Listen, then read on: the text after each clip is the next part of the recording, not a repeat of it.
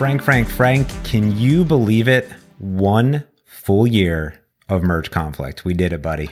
Oh my God. I've been waiting for this moment, honestly, for the last month because I couldn't quite figure out when a year actually when we were going to celebrate this moment. But congratulations, James. We did it. Somehow we actually kept the job for more than a year. Anyone who knows me knows that that's about as long as I last doing pretty much anything is about one year. So way to go us.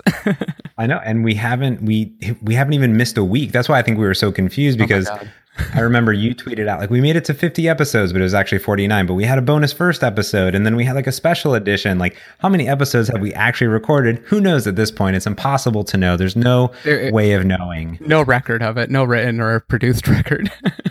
Exactly. And, um, I don't know. It's just but been... We decided we wanted to celebrate. I think we finally decided after a, a year physical time has passed. So ignore the episode count. We actually lasted twelve months, you know, going around the whole sun one whole time. Very impressive. Yeah, it was. It's been an amazing year. It's been an uh, ups and downs and and all sorts of emotions and sometimes stressful to be like on the road or in the air, getting ready to land, get off, get in a hotel. Do I have Wi-Fi? I hope so. Let's record this thing. You know what I mean? Um, it's been a blast. I've I've honestly loved not only recording each and every week with you, Frank, uh, as a as an as an amazing uh, friend and and colleague in many regards, um, but also our amazing listeners that have not only supported us by uh, writing in. We have lots of listener feedback to go through on this special episode. Uh, but also everyone that's come up and gotten stickers and tweeted stickers and mm-hmm. and, and showed the Merge Conflict love. We we cannot uh, appreciate it enough. Yeah. And um, just speaking personally, I like to always get something out of it. So it's great that we're helping others. But this has been a real learning experience for me, too. It's it's impressive to see how much you don't know when you decide to do a topic. You're like, oh, can I actually talk intelligently about that? And then actually to dive into something and to hear your perspective and then to get all the feedback on Twitter. Uh, this has been a really great experience for me. So thank you all for that. Yeah. So we love it. We always want to hear from all of our amazing listeners out there. You can go to merge conflict dot f m. There's a contact button. You can hit us up on Twitter. You can leave comments on the show. We would love it. Uh, and it'd be awesome. And you know, you're right, Frank, because I am always learning and I'm always trying to evolve. And there's many topics that we wanted to cover early on. And in fact, I want to take it back to one of our original topics that we wrote down in our sheet from a year ago, because I got to doing something that I've never done well. And as I evolved my um, libraries, my plugins recently, and resubmitted every single one, all sixteen of them or so, out into the world as dot net standard packages, something occurred to me, uh, which was that I had really poor documentation. And I remember someone telling me, a wise developer once said that if a feature is not documented, it might as well not even exist. And mm-hmm. is right. I'm not sure who said. Do you know who said that? I first heard that from Miguel, actually. I was at a conference. I believe it was a Monospace conference back in the day. And I heard Miguel say it. And I think just like you, it was a real big thud in my head. And I was like, oh, what a revelation.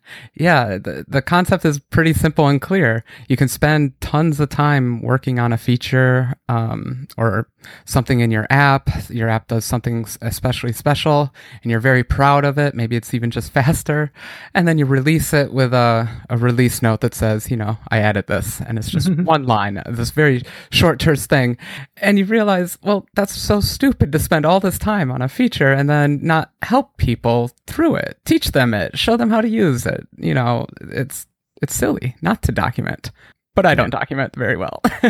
Well, it's like I, I, I started running into all this stuff with the plugins and in my applications. You're totally right. As we work more on the live player application and when I was rewriting the plugins, I go, I go, man, I'm like the, I feel like I documented the core scenarios. You know, I was even looking at my, my geolocation plugin or even the in-app billing. I go, I'm like, man, I've documented like the key, the, like the sixty percent of like, here's how you yeah. do it. But I didn't really flesh out the rest of the details. So what happened during this was that I did an analysis and Joseph was asking like, how much time do you spend on plugins? And I go, to be honest, I just spend a lot of time answering questions mm. of, of things that yeah. go figure I haven't documented.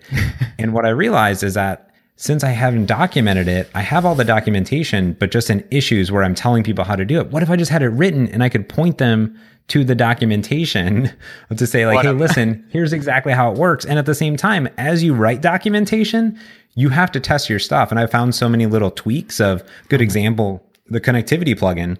No one's probably used this feature because I never documented how it works, but there's a bandwidth that you can get. And it actually returned different numbers. One turned um, bytes and one turned returned megabytes based oh, yeah. on the platform. So I go, Just you know guess, what? You know, you got to guess. So I, I changed it. So everything is in bytes because that yeah. was the most popular one that all the other ones were doing. And I go, let me document that, hey, the units of these bandwidths are bytes, you know, and then you could actually yeah. use that feature. So I was like, it was so mind boggling opening to me of saying like, oh, of course, no one would even know how to use this feature because you didn't document it. No one wants to look through all the code or try to dig around for that feature. Yeah. And you're talking about libraries, but I, I first got this lesson also writing apps. When I wrote iCircuit, I got this very long email from a user who really loved the app. It was a very nice email, but they made very strongly the point that I need to document this thing because I basically just threw an app out there, and it was a circuit simulator, a very sophisticated one with a large parts library with lots of options and pretty much not one line of documentation. Ooh. I can't believe I did that. Yeah.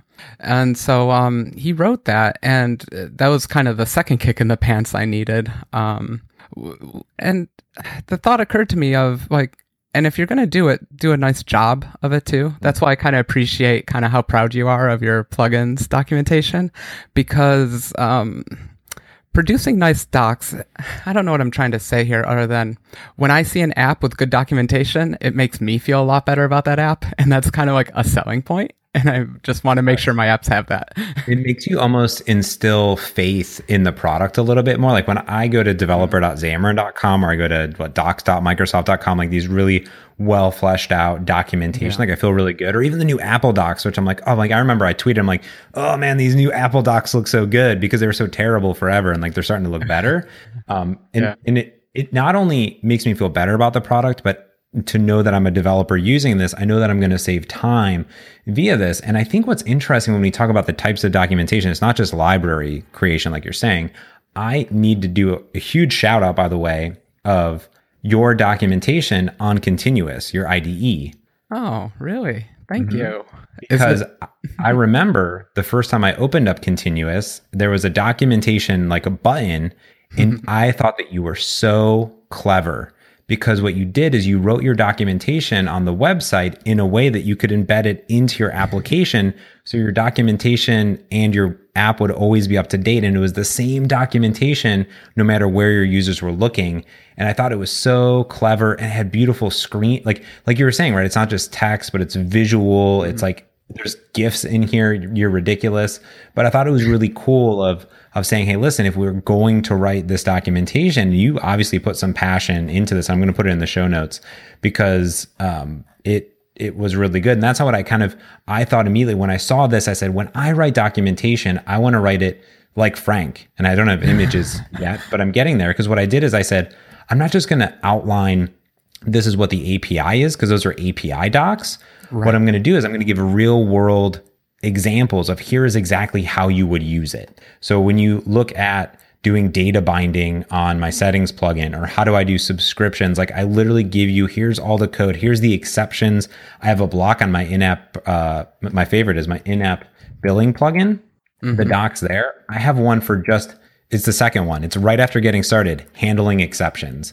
And I say, here's nice. all of the exceptions. Here's how you should handle exceptions. Here's when the exceptions will occur. And here's an example of exactly how you should do it. Man, there's a lot to unpack out of all this. So much. So much. Okay.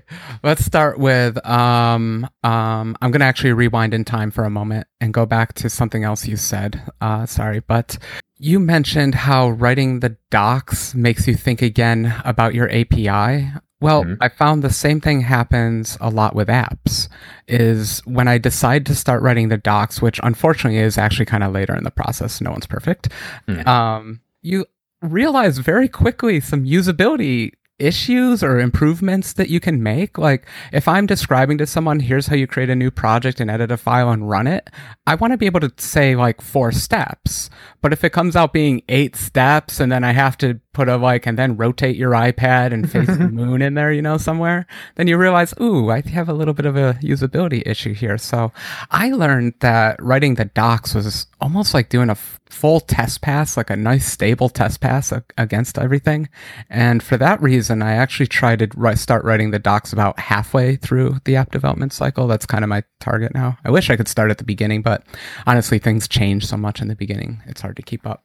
Yeah. And I think the nice thing is once you get going, it's really easy to continue to keep those. If they're structured well, it's really easily to, it's easy to kind of keep them going. That's what I'm finding about my, my rewrite of all of my plugin documentation is like, man, once I get going, I'm like, oh, what if I wrote about this? What if I wrote about this? What about all this? Cause I use all my plugins. Like, yeah. Oh, I never document, I never documented this thing. Like, like and this is like a use case for it. I'm like, oh, I'm going to tell you about this. Like, I also have not just, and it's, and it's actually important to not only just document, um, these features. And I, I think here's what's interesting too. And exactly what you're saying is you're testing, you're doing this test pass on your app, but at the same time, it may be a library, it may be an app, but you're mm-hmm. also running into these other edge cases to say, hey, you may be do X, Y, Z, and this may occur.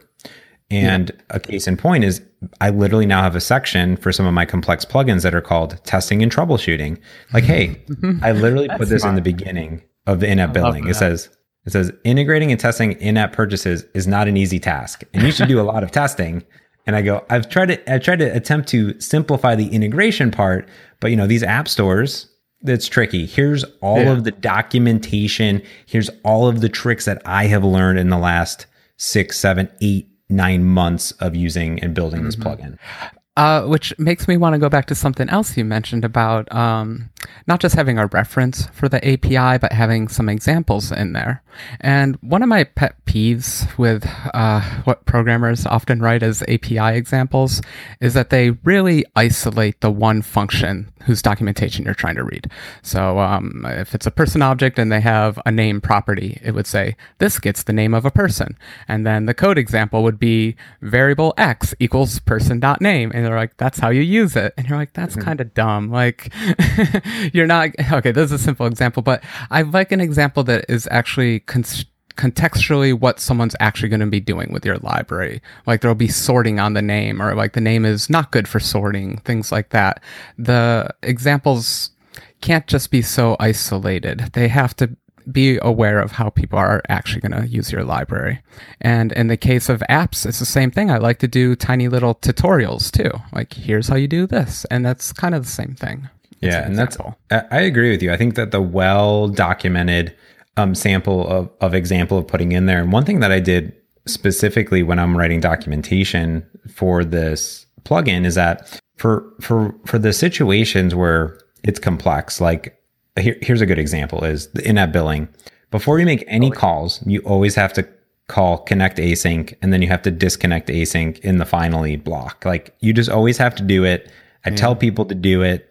And what I said is every time. And then there's also, there's always a, the ability for an in-app billing exception to occur, or just a generic exception, because maybe some networking, something that I couldn't catch gets it bubbled up. So mm-hmm. I said every time, no matter what, when I do an example of code, I'm always going to put a, you know, method around it. I'm going to put a try catch finally. Oh. I'm going to connect async. I'm going to do the purchase. Like, here's the yep. feature. Here's the exceptions. Now, I'm not going to handle all the exceptions, but I at least do a debug write line, and I write a comment that says something may have happened here. Or something may happen here. And I disconnect. yeah. Right? It's like real world. Yeah, yeah. And I, ideally, it would be um, less code. You wouldn't have to do all that stuff. But it, it, the idea is there. It's real code. This is what you... I think Microsoft told us this, too, when I was working there. Um, they said they had to be very careful about the documentation uh, and examples that they wrote, because inevitably, people copy and paste it. And that's kind of the philosophy I use with every code snippet example I have, is someone could copy and paste this, and it would be pretty safe. That's yeah. just kind of a rule I use. Yeah, I, I see too many examples where they'll like write some code and then like do dot, dot, dot. I'm guilty of that one. But, you know, actually the one that frustrates me is when no one ever lists their usings and oh. I can never find the stupid library. You know, like, what, how do you actually get this thing to work? Yeah. And then uh, I have, I have, um, oh, I don't do that. Oops. Well, just somewhere. I put the using somewhere just so someone knows the stupid namespace. Cause you know that's what? A, Sometimes IntelliSense doesn't work. That's a good point. That's, uh, that's kind of funny. yeah. yeah. I didn't, I didn't think of that. That's one thing I'm going to now add to diet. See, it's also like, it doesn't have to be in everyone for that one. Yeah. That, just in the, for the getting started, I, I start all of them with getting started, right? Tell you how to use it. I even I even have a little architecture. I don't really know how I feel about this, but some of our M V Ps started a big discussion about singletons uh, and yeah. stuff. Oh, that kind of architecture. Okay. I thought you were going somewhere else. So I, I like to uh, organize this a little. I, I always think in terms of if I'm creating something, there is a getting started. And then there is the manual. And the manual is where you describe all these little nitty-gritty details. The getting started should be simple, short, the easiest way to go from zero to running whatever, the app or the library as possible. Mm-hmm. It should be cute. It should have pictures. It should be well designed and it should be entertaining. The right. manual is where you get to be a nerd though. So, you know, people dive into the manual. Um, and this is all your technical things. Now, what I thought you were going to say with the architecture was, I think, um, object-oriented programming and programming in general, we've all learned to write black boxes. So we like to say, here is the public A P I. Trust me, it'll just do it. And as wonderful as that is, I I really love it when someone has a little architecture section in their manual when they say exactly how this library works. Mm-hmm. Uh, if you're doing a library that's, you know, just connecting to a website and just marshaling data around, who cares? But if yeah. you're doing something that actually does logic or does real data manipulation, those sections I always prefer.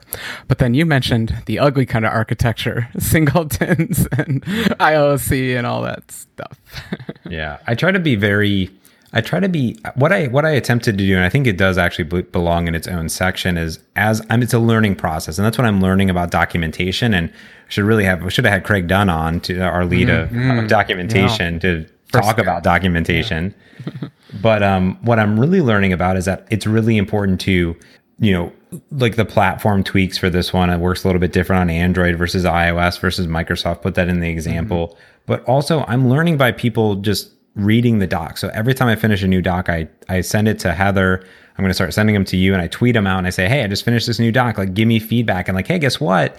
This is a different topic I want to talk about. The documentation is in the GitHub repo. So guess what? Oh boy. Yeah. You can actually do pull requests. You can fix all of my typos. You can, yeah, you can, you can actually follow along. And also what's nice here, which is a hot debate, is I put them in a docs folder in GitHub because then they're snapshotted, right? So whenever I yeah. branch and I do a major release, guess what? Those docs will adhere to that version. That's my thought. Yep. Yep. Um, I'm there with you. I, I think in the world of GitHub, there's these uh, two choices you basically have for creating documentation. You can use their wiki feature, which is quite fantastic. It's Markdown based. It's super easy to create pages. They have some customization. I don't know, whatever. um, but I generally don't do that. I do what you do. I create a documentation folder, docs or documentation, under the project directory, and I just start adding Markdown files to it. And I I don't know why I started doing this other than it just felt right having the documentation right next to the source code. What I found was I would go on this manic blitz of writing documentation and then not update it for a year or two and then do some edits and then not update it. And it would basically trail off like that. And yeah. I want to fight that. And I feel like putting it next to the, doc, the code is a way to fight it for me. Yeah, and I think since my docs are now spread out into micro chunks, so they're very like, here's how you do one type of thing, here's how you do another type of thing. So in-app billing, right? It's it's like, here's how you get started, here's how you handle exceptions, here's how you get product details, how, here's how you purchase a consumable, here's how you purchase a non-consumable, here's how you purchase a subscri- subscription. I made them all separate because I know that the flow is a little bit different. And what's funny about those three is that they're actually the same A P I with some tweaks. Oh, funny. Yeah. Isn't yeah. that cool? So I go... Oh. But I, I need to, I want to document, like, what does it mean? Like, what type of thing am I creating in the App Store? And what's nice here, my favorite feature, is that I can now just right click on my docs folder right? And I know that that's all my documentation. I don't have to worry about this huge, long scrolling, you know, README that I need to hope that those links remain links, but I can just open this in V S Code and have the full Markdown editor, by the way, and this is lovely to do, of just saying, oh, open this, right? I can't open a wiki in V S Code, I don't think. Oh, I'm sure there's a way. You can, you know, it's good. Yeah, they have an A P I for everything. But um, you mentioned something funny that uh, the ever-expanding README. I am so prone to that. Yeah, I don't know what it is. Like you, you just keep throwing docs and docs inside this README file, and I don't know why I don't like take that step and create a directory and actually create proper, you know, long-form documentation. I think it's maybe because the README feels less intimidating. Like it's, oh, it's just a README. I'll put a few sentences here, a few headings there, and call it good. And um, it, it's it's hard to know when to.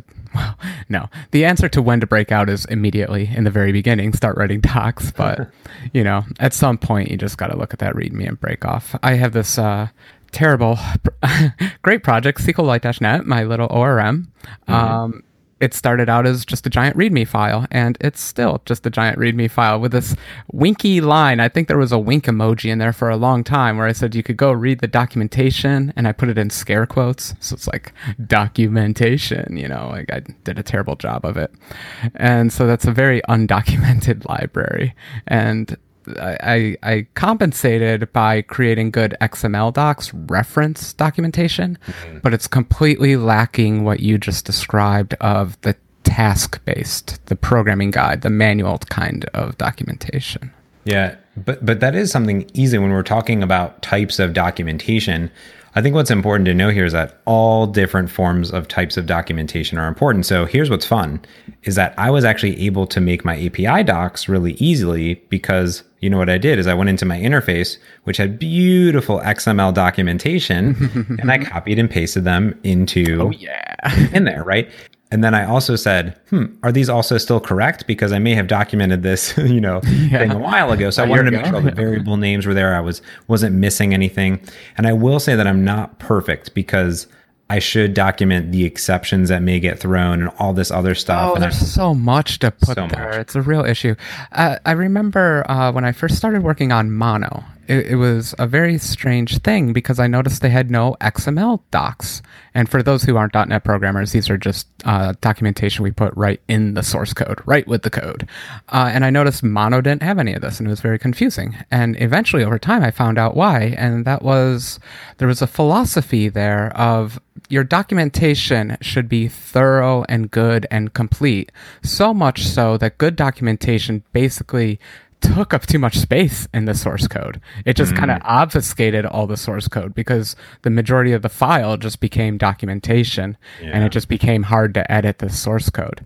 Uh, so I, I love that philosophy that the documentation ought to be that good and all that stuff.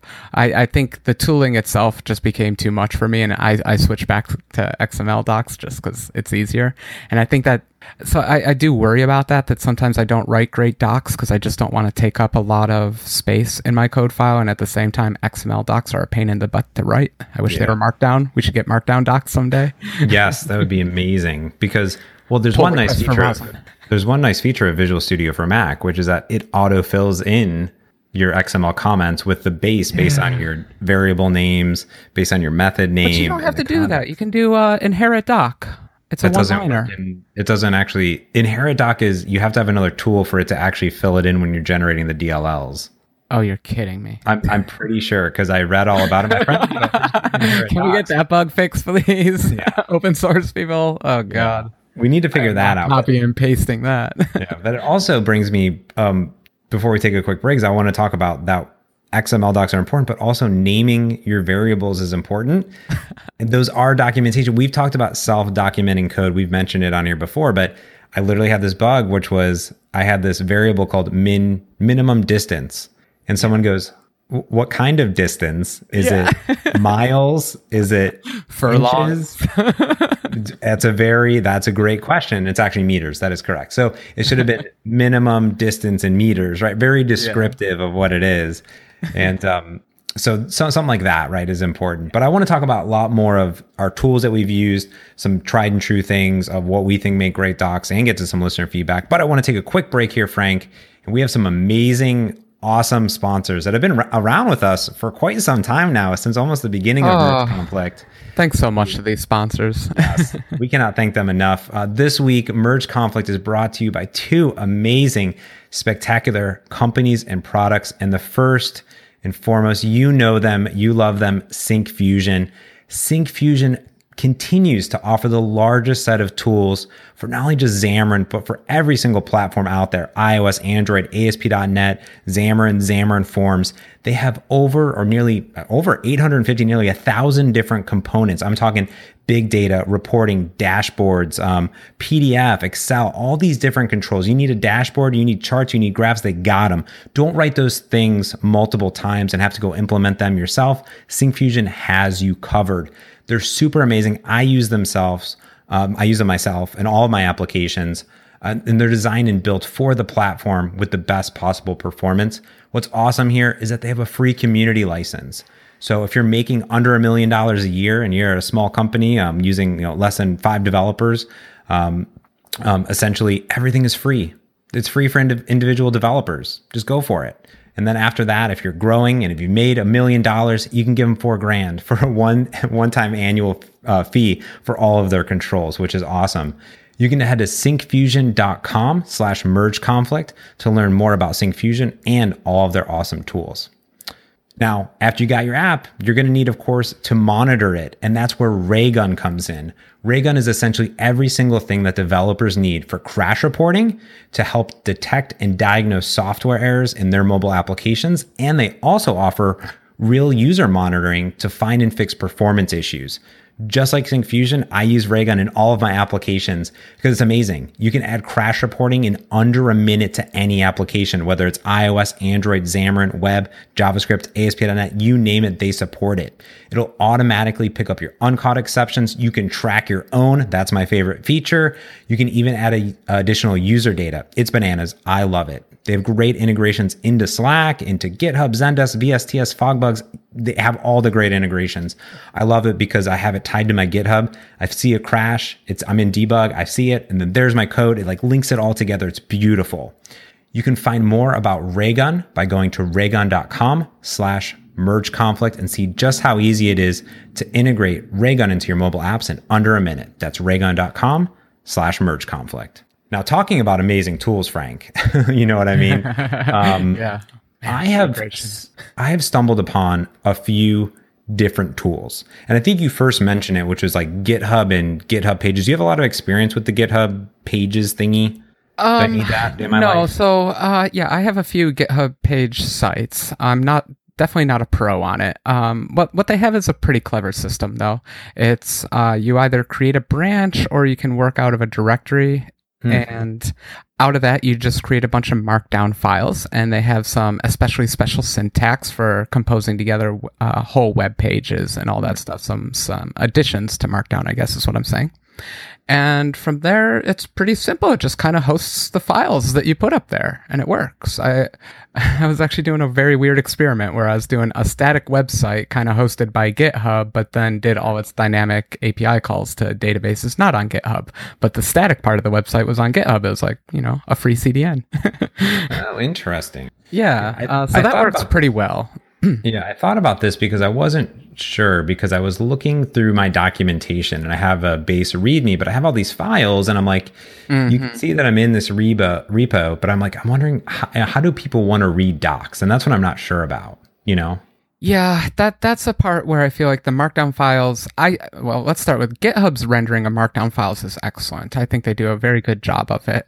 The real issue does become um, how easy is it to link between files, which I think they do a pretty decent job of when you're doing Markdown. You just, are you putting in absolute paths, or are you just, uh, are you not linking much between your docs? Relative. Yeah, you're, so it's a pretty simple relative path. Uh, the same is for their wiki, so you just want to make sure that's easy. Images are always terrible, right? Like, uh, images. So I tend to just bury it into an images directory under the documentation, just kind of hide those files away. I try to keep the directory structure, the, the root level, very clean. What I think about is all those old... Remember when we all switched to H T M L documentation back in mm-hmm. the day?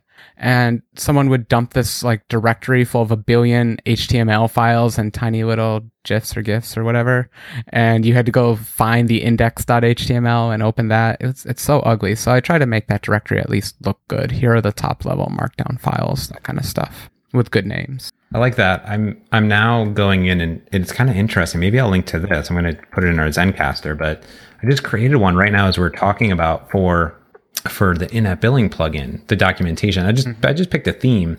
But one thing that I did is I gave this to Heather, my first docs, and I said, hey, what do you think, right? Like, what do you think of this? And she goes, this is really good. She's like, I like the documentation. I like mm-hmm. the link. She's like, but I have to keep pressing the back button. I'm at the bottom, yes. and I want to go back. so, so if you note, if you notice, on the bottom of every page, I have a back to table of contents. contents. mm-hmm, little breadcrumb. Very good, very good. Mm-hmm. Uh, yeah, yeah. Um, because nice. Documentation should be interlinked. It's as simple as that. Um, I, I try to flood my documentation with links because I think, knowing how I use software, I never know where to go in the documentation that I want to find something, how to do it. I do a search and then it's usually the wrong topic and all that. So I just appreciate having lots of links back and forth. And that's why yeah. I like having these small topics. But once you have a lot of small topics, then people are bouncing around more and more. Ugh, never-ending usability problem, but this looks good. Yeah, I, I guess that I guess that while we have this set up currently, I feel as though for major projects, right, that maybe you're not actually even hosting the app or you're hosting the library mainly on GitHub. Like if I think of jason dot net, I think he puts all of his documentation on an external website. Have you thought about doing that, or is that was your you were doing by hosting the GitHub page inside of your page? That's That's what you're getting with GitHub Pages. So no, I've I've never felt the need for that. I think that that's um, that's excellent if you want to maintain another server. But my God, I do not want to maintain servers, right? So the more that GitHub can host things for me, the more mm. I'm going to take advantage of that. Uh, more power to them. I don't I don't think it wins you any controllability or anything, because with a GitHub page, you can just put an H T M L file there. You're not forced into Markdown or anything. So it's it's not that big a deal. I guess if you want to keep a database and make a social network out of your library, then maybe maybe you should run your own server. Yeah, then maybe do that. Yeah, because I, I was... I keep it simple, right? Like docs, they should be easy to get to, easy to read. They're, the the nice thing about GitHub Pages, again, God, I don't, I didn't mean to sound like such a proponent here, but I'm thinking like just the simple theme. Everyone uses kind of the same set of themes. Like it just mm-hmm. makes it easier to browse the docs because we're all used to those themes. Yeah, that makes we all sense. Know how they navigate. Yeah. That makes sense. Yeah, oh, I was yeah. um I was thinking I was at I was at .dot net Fringe, and there was this awesome tool that they did a lightning talk on called, I think it's called Wyam or Wyam, um, oh. this W Y A M. This is cool. And it's a static content toolkit. And I saw them do the demo, which was saying, "Hey, I have this app or I have this website," and they pointed it at a GitHub website. But I imagine that you could just point it to any solution file. And what it does is it will use Roslyn to analyze all of your code, take all of your X M L docs and everything like that. And it produces not only, it creates a static website that you can upload anywhere to produce documentation and deep linking and all that stuff for you. It It's nice because, like you were saying, if you add all those things to the X M L document, that's something that GitHub, you're going to spend a lot of time in GitHub trying to link all those things together and docs and A P I docs and things like that.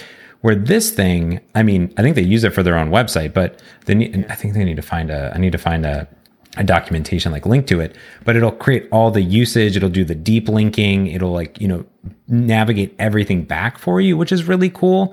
And I really like it, but it doesn't work on a Mac just yet, which is kind of a bummer. I mean, I guess you would put it in a C I system of some sort, but... Okay, well, uh, help me out here. Uh, I'm a little unclear on some things. So um, back in the day, we've had, what was it called? Sandcastle? That's the word that's coming mm-hmm. to my mind. And that was the H T M L documentation generator that we could run on our code. And it made everything look nice and beautiful. In scare quotes, like M S D N. Mm-hmm. I was never a big fan of the style, but it did a great job of just, you know, trolling through your code and making it all happen.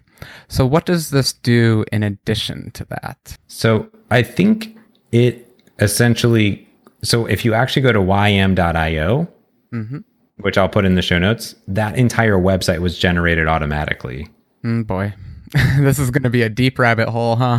Now, one thing that they did in the demo was that you could point it not only at a solution or a GitHub or any Git repository, but you could also point it at the wiki for it, and you can have it self-generate the wiki into documentation mm-hmm. as well. And essentially it could link namespaces and things up to you uh, automatically. But I think it's similar to Sandcastle in a way. Yeah, this is sounding like a big V two, like it's just pulling in a lot more data than Sandcastle ever did. Sandcastle was always just limited to the X M L docs, yeah. for better for worse. So that's cool. I guess I'm going to have to look this up. Um, I've been doing it the old-fashioned way. I wrote my own script that went through all the X M L docs and dumped them out. Uh, for those who don't know, if if you just, there's a compiler setting where you can say generate X M L file. Mm. And I don't know if you ever do this. Do you ever turn on uh, warnings as errors and then say you require X M L docs and then you can't even compile your code unless the docs are up to date? Do you do this? I do it every once in a while, but I don't I don't like it. It's tough, isn't it? It's like at first you're like, look at me, I'm such a professional. And then like week two, you're like, God, I hate this thing. Yeah. So now you, you can't keep it on, huh? Okay, no. Me neither. I, I do my best to make the warnings. I leave them as warnings, so they definitely annoy me. And if all of a sudden uh, I see guilt. them spike. So once the guilt builds up enough, then you'll Exactly. Exactly. Once once I'm guilted into it, then it's like go time, basically. Yeah. So okay. Well, I, I'm excited for a new tool. Um, I, I was complaining to you before this that, God, I don't want to have to write that script again because I'm I'm getting I, I want a different style for things. So I'm excited to check this Wyam out. Yeah, and I think I think this Wyam, like I just linked you to the cake documents, and mm-hmm. so this site was generated by Wyam, and I think that's what's interesting is I think that this is for the. This is a huge freaking library, right? Where you need stuff to be automatically generated because you're spending so much time on the X M L docs and all this other stuff. I think it's just a cool tool. I hope that it is the next Sandcastle of configurations of like where things go next, but it is quite interesting. So if you have a huge, crazy thing project out there, take a look at it. It also does personal blogs if you're doing all your blogging on... Well, it's gonna- ask you, would you recommend this for um, an app's documentation? Kind of, you know, you, you know the trick that I was pulling off before. You were very kind to call it clever, but it was kind of a form of laziness too. Plus, I wanted an easy way to update that documentation, so it just made sense for the app to pull the docs off the web and use H T M L as their base format and all that. Uh, would you recommend this for that kind of stuff or not? You know what I want? Maybe mm. this is um, a side project of yours. See how I said yours and not mine? Mm-hmm. Is it. What if you could point a tool at documentation and it would generate the Xamarin Forms pages that you could put into your application? Oh, in fact, there was uh, a Xamarin component that did just this. The rule was you had to write your documentation using X H T M L, and that was simply so that we could parse it quickly. And uh, what it did was it took like your headings and your sections and all that and broke it into a table of contents that you could navigate through with a table view controller, had automatic built-in search. So this is A, a very good idea, B, done, but I don't think it's maintained these days. So the project should mm. probably be taken over and it could probably be improved upon. But yeah, um, I had a little say in that project because I was really into docs. And so I, I really wanted to see that component. So I like that. Yeah, it's a great idea. Yes. So I love it. I, I'm telling you, if you're creating a library or also let us know how our documentation is, because I would love feedback. I think that's why I wanted to get and do this po- podcast oh, because I didn't know the next time when I'd be this excited about documentation because I've never been this excited about documentation.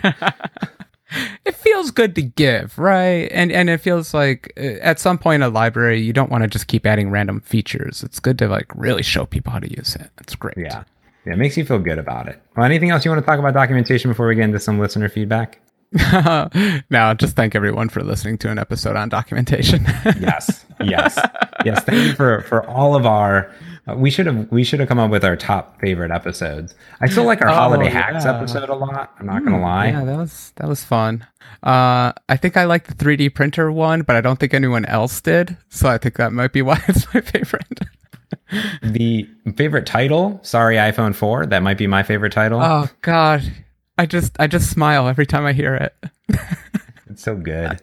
I was uh, uploading a new app to Apple, and I And I, I made the conscious decision to just check the A R M sixty-four one. And I'm like, oh, sorry, God. iPhone four. It goes through my head at least once a week. Sorry, iPhone four. It's great. Oh, yeah, fun times. Uh, if you haven't noticed, James and I really enjoy making episode titles. We kind of do it last minute, and we kind of do it kind of quickly, but it's still one of my most favorite parts of all this. So apologize for all the puns, apologize for all the terrible eighties movies references, but that's our sense of humor. That's how we do it. Well, we do have some great listener feedback this week that I'm super excited about, kind of questions for both of us and the show. And and we have it been piling up. It's been piling up, to be honest. Yeah. So the first one is from Neil's Cup. He goes, he just want to say, I love the show. We, we love you. Um, so we appreciate you listening. It says every Monday morning at five fifteen. I don't know how anyone gets up at five fifteen, mm-hmm. but he drives to his client in Amsterdam, which is about a wow. two hour drive from where he lives. Wow. And he says he loves listening to the show. It's great behind the wheel. Um, and he's still catching up on all of them. So you'll get around to this in a few months. Sounds like he's got some time. got some time. Exactly. You're really, yeah. I mean, two hours, that's, that's a lot. He said, one question for both of us. He said, you work jobs, you build a million packages, you record a show, you do presentations. uh, I'll add on to the list of things, but I won't. Um, he goes, where do you find the time? How many hours do you work, hobby work, and also hobby per week? And I'll let you go wow. first. Oh God. Okay. oh, okay. The podcast isn't actually that big of a time drain for me because, as y'all know, James does all the work. I just have to show up and record and try not to make too big of a jerk out of myself here. So that's that's pretty easy for me. It's only a few hours uh, once a week in general. No big deal there.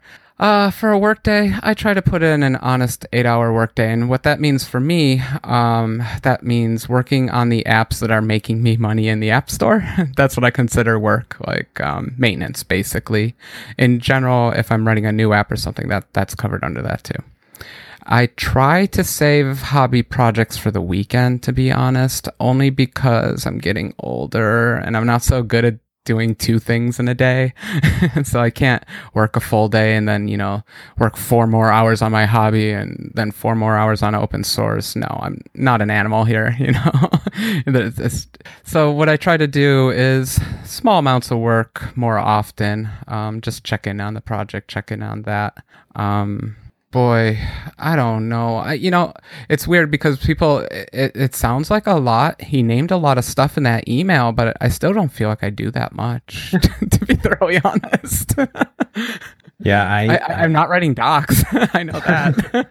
Yeah, I mean, I, I gotta, I gotta, I gotta be honest. I, I also feel very similar to you. I always feel like I, there's some, some days where I feel crazy productive, like I've done tons, tons of stuff. And then other days I'm like, other weeks I'm just like, did I even do anything this week? But like, yeah. I know I did, right? I just yeah, can't yeah. put my finger on it.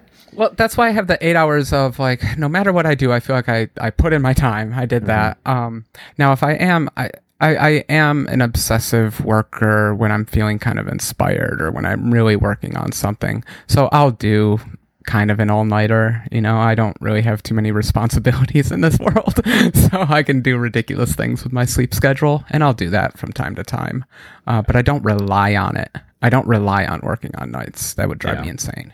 Yeah, I mean, for me, it's it's like, you know, I have the the Microsoft gig, and um, you know, plugins fall somewhat into the Microsoft gig and sometimes not into the Microsoft daily work, mm-hmm. right? So all of last week or two week, two weeks ago, The week, all last week, I told Joseph, I said, hey, all of this week, about eighty percent of my time are going into rewriting plugins, which was a big ordeal. And I spent oh. all day Sunday and all day Monday and some of fourth of July fleshing wow. it out, getting apps ready, doing all this stuff, testing everything.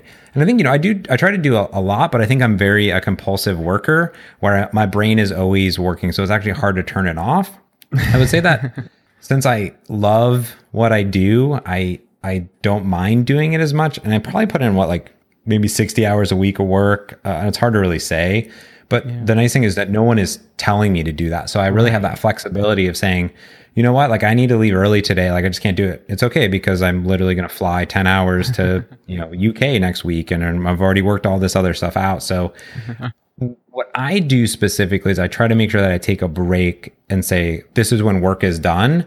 And maybe I have to come back later on. And a good example was earlier this week, I'm like, I have to take a break right now. And I, and I tell Heather, like, I have thirty more minutes of work to do later. I can't do it right now because I, I just need to, you know, do something else, but I, I have to come back thirty minutes later and do it, or do a side yeah. project or something. So it's really complicated, and just jam it all in there. I don't know. It's magic. What?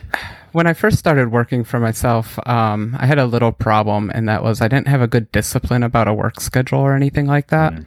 And so work would bleed over into normal hours, like hanging out hours. And what would inevitably happen was I wouldn't accomplish much in the day. Then I'd feel guilty, but I'd still be tired because it's the evening. And then I'd be guilty and tired. Then I wouldn't sleep well. And then I would sleep in, and, you know, vicious cycle. Yeah. Um, so what I found was, especially when you're working for yourself, just put in, put in a normal day's worth of work. Um, at the end of the day, if I'm too tired to do anything but read Twitter, then that's all I do. I try to go guilt-free after that eight hours. That's like my yeah. guilt-free time. You got to do. Cool. We got a few more that we'll run through since we got a few extra minutes up here. We got Michael Hoffman writes in. He says, uh, latecomer to the show. So welcome to the show. We appreciate you being here. And he just listened to our async await development. Oh boy. uh, one. Welcome to the world of async await. He said, one thing Frank mentioned, and uh, where I wish he would have expanded more, which is a great thing to write in about, because we will, you called it turtles all the way down issue, which is once you start making a method async, awaiting it, you got to await everything else. Yeah. And he goes, um, like everything else must be async. He goes, um, uh, but there's the opposite, which is asyncs all the way up, right? So there's turtles all the way down, async all the way up, I think is what you're trying mm-hmm. to mention. And he said, that's great until you get to the top, especially in apps where at some point you're at the starting point of the app's framework and you just can't make your own, uh, make your app delegate or whatever async, right? He goes, where, right. do, where, do, where or how do you start? And what's the right way in your top level main class to declare one method to async them all? uh, well, actually, um, I'll start by saying I actually kind of fight back against this. So um, I don't want it to creep all that way around. Async is a tool. You shouldn't let that tool take over. You know, it's uh, it's meant to be used in certain circumstances where you're responding to a U I event. Um, you got to do some stuff and then come back. You know, that's the common scenario we all use it for. And I try not to let that bleed up. Okay, but all that said, he's mentioning a big problem that occurs a lot, especially when you're programming iOS, because you get these events all the time, but the problem is the operating system is expecting you to respond with some value, like mm-hmm. um, tell me the text in this cell. You can't do that async because the O S itself is expecting that result. And so you really have no choice there but to, you know, just kind of block the U I thread and do things like that. It's really ugly, to be honest. So in answer to his question, um, you know, you can actually have an async main function. So you can okay. always do that. Um, I, I think in general, if you're responding to events, it's not a big deal because everything can be just async. Uh, it's only events that require a result back that it becomes a difficulty. And for that, you really honestly don't have any choice but to block the U I thread. It's terrible. It's a bad A P I design, and they should have done better. Um, what was the other one? Um, so does it need to, does it need to get into every function? Absolutely not. Um, at some point I do my, uh, async voids. I think we all have them. And mm-hmm. then right there, I just throw in a million, uh, try catches because I'm so yeah. afraid of exceptions. I think what I've seen some really not so good async code recently where I try to never let things bubble up that far to the main. Mm-hmm. I think that I, nothing should ever be in my constructor of my view model that needs to call async code, then you're doing something wrong, like put it into some event or something like that. But I think some people maybe are forgetting the point that you can still do this thing called continue with. Yeah. Um, because if you don't care for it to finish and you want to do something later, let it do a callback. You could say, go get data dot continue with, and then do stuff later. Right.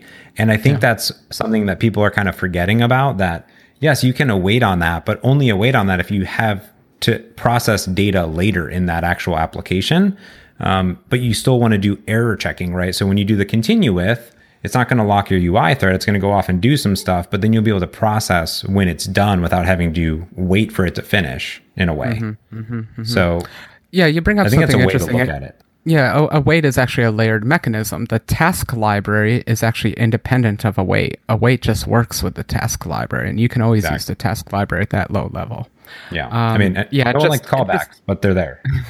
Yeah. Um, th- there's certain courtesies with a way. And I think even after all these years, we're still learning them. Like I still see a lot of people that have async, async, async, async everywhere, but they still won't bother to put a cancellation token into their A P I. So I'm like, well, thanks for all the async, but you know, give me some, give me something actually powerful here.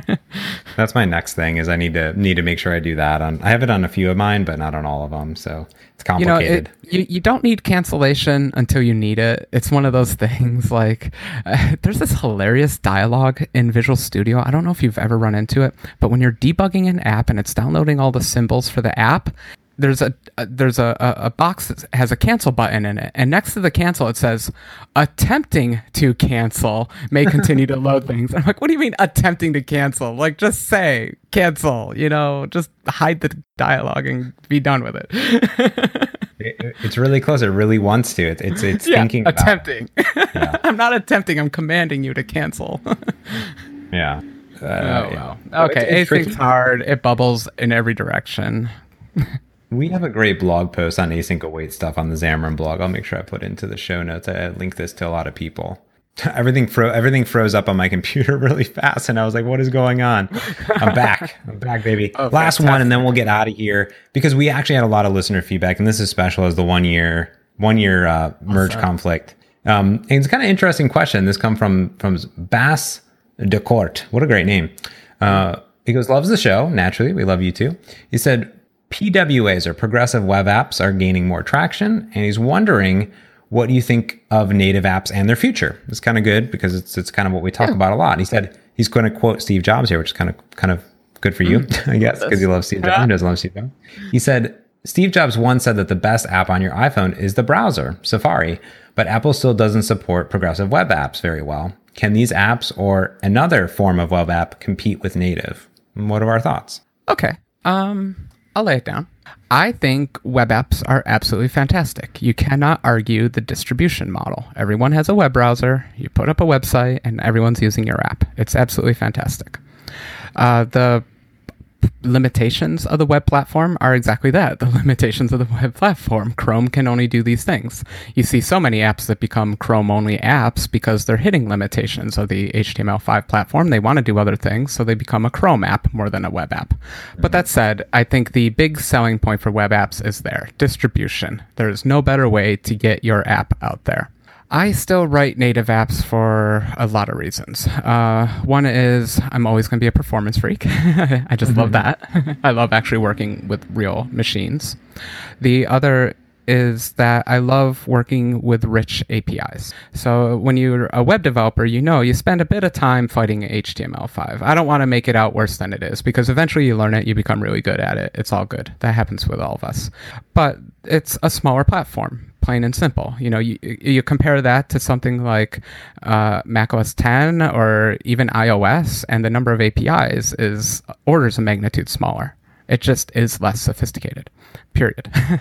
But it'll get there. If, you know, it'll grow up. Progressive web apps, um, you know, I can't handle business speak. I can't keep up with it constantly. Um, what I'm assuming he means is apps that are just little web pages that run in the browser, basically, like Apple's original distribution model for mobile apps was just little websites that become an icon. So I'm yeah, assuming basically. You're somewhere around that world. Mm-hmm. Um, Uh, it's it's you have two worlds. Sometimes they're going to touch each other. Sometimes they're going to veer away from each other. Sometimes they'll overlap each other completely. That's how it is when you have two different things. And um, is one better for other things than the other? Eh, I'm not yeah. so sure.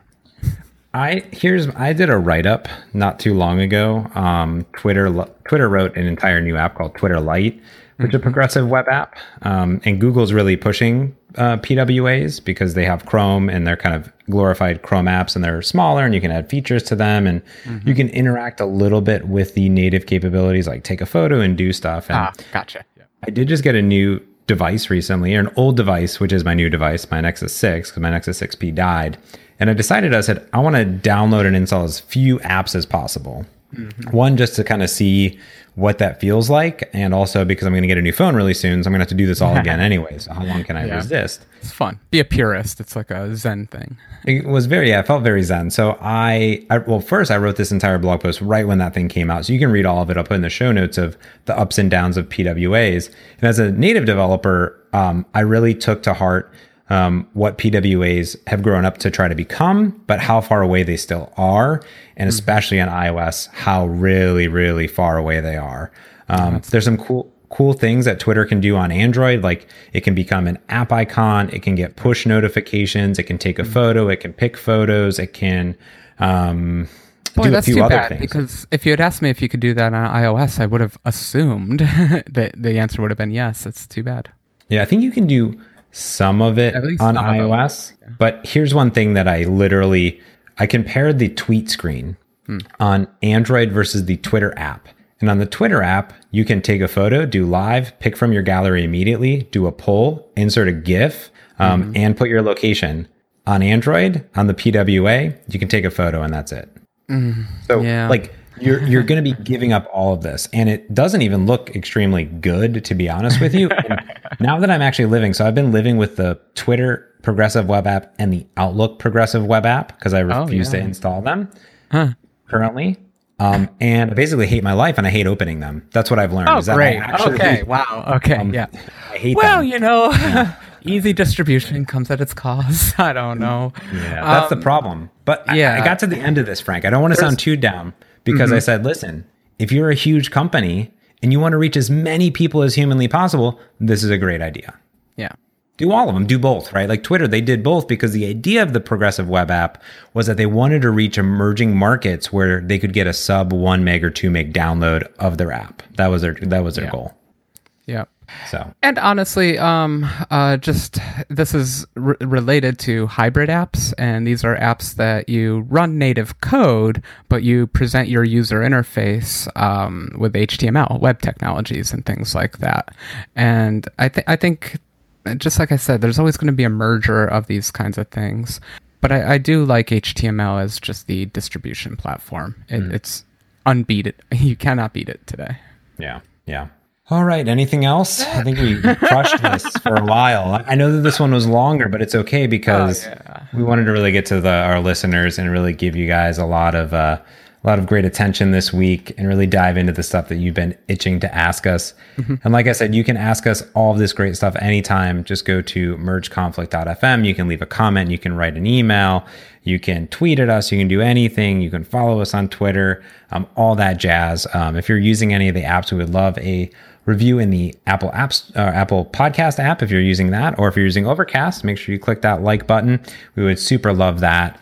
Oh man, it's been a great year, Frank. I a love year. it. Can't wait for Congratulations, the next year. Congratulations, James. Yeah, congrats. Thanks for thanks for doing all this. All the editing. Every episode was edited by James. He took out yeah. all my swearing.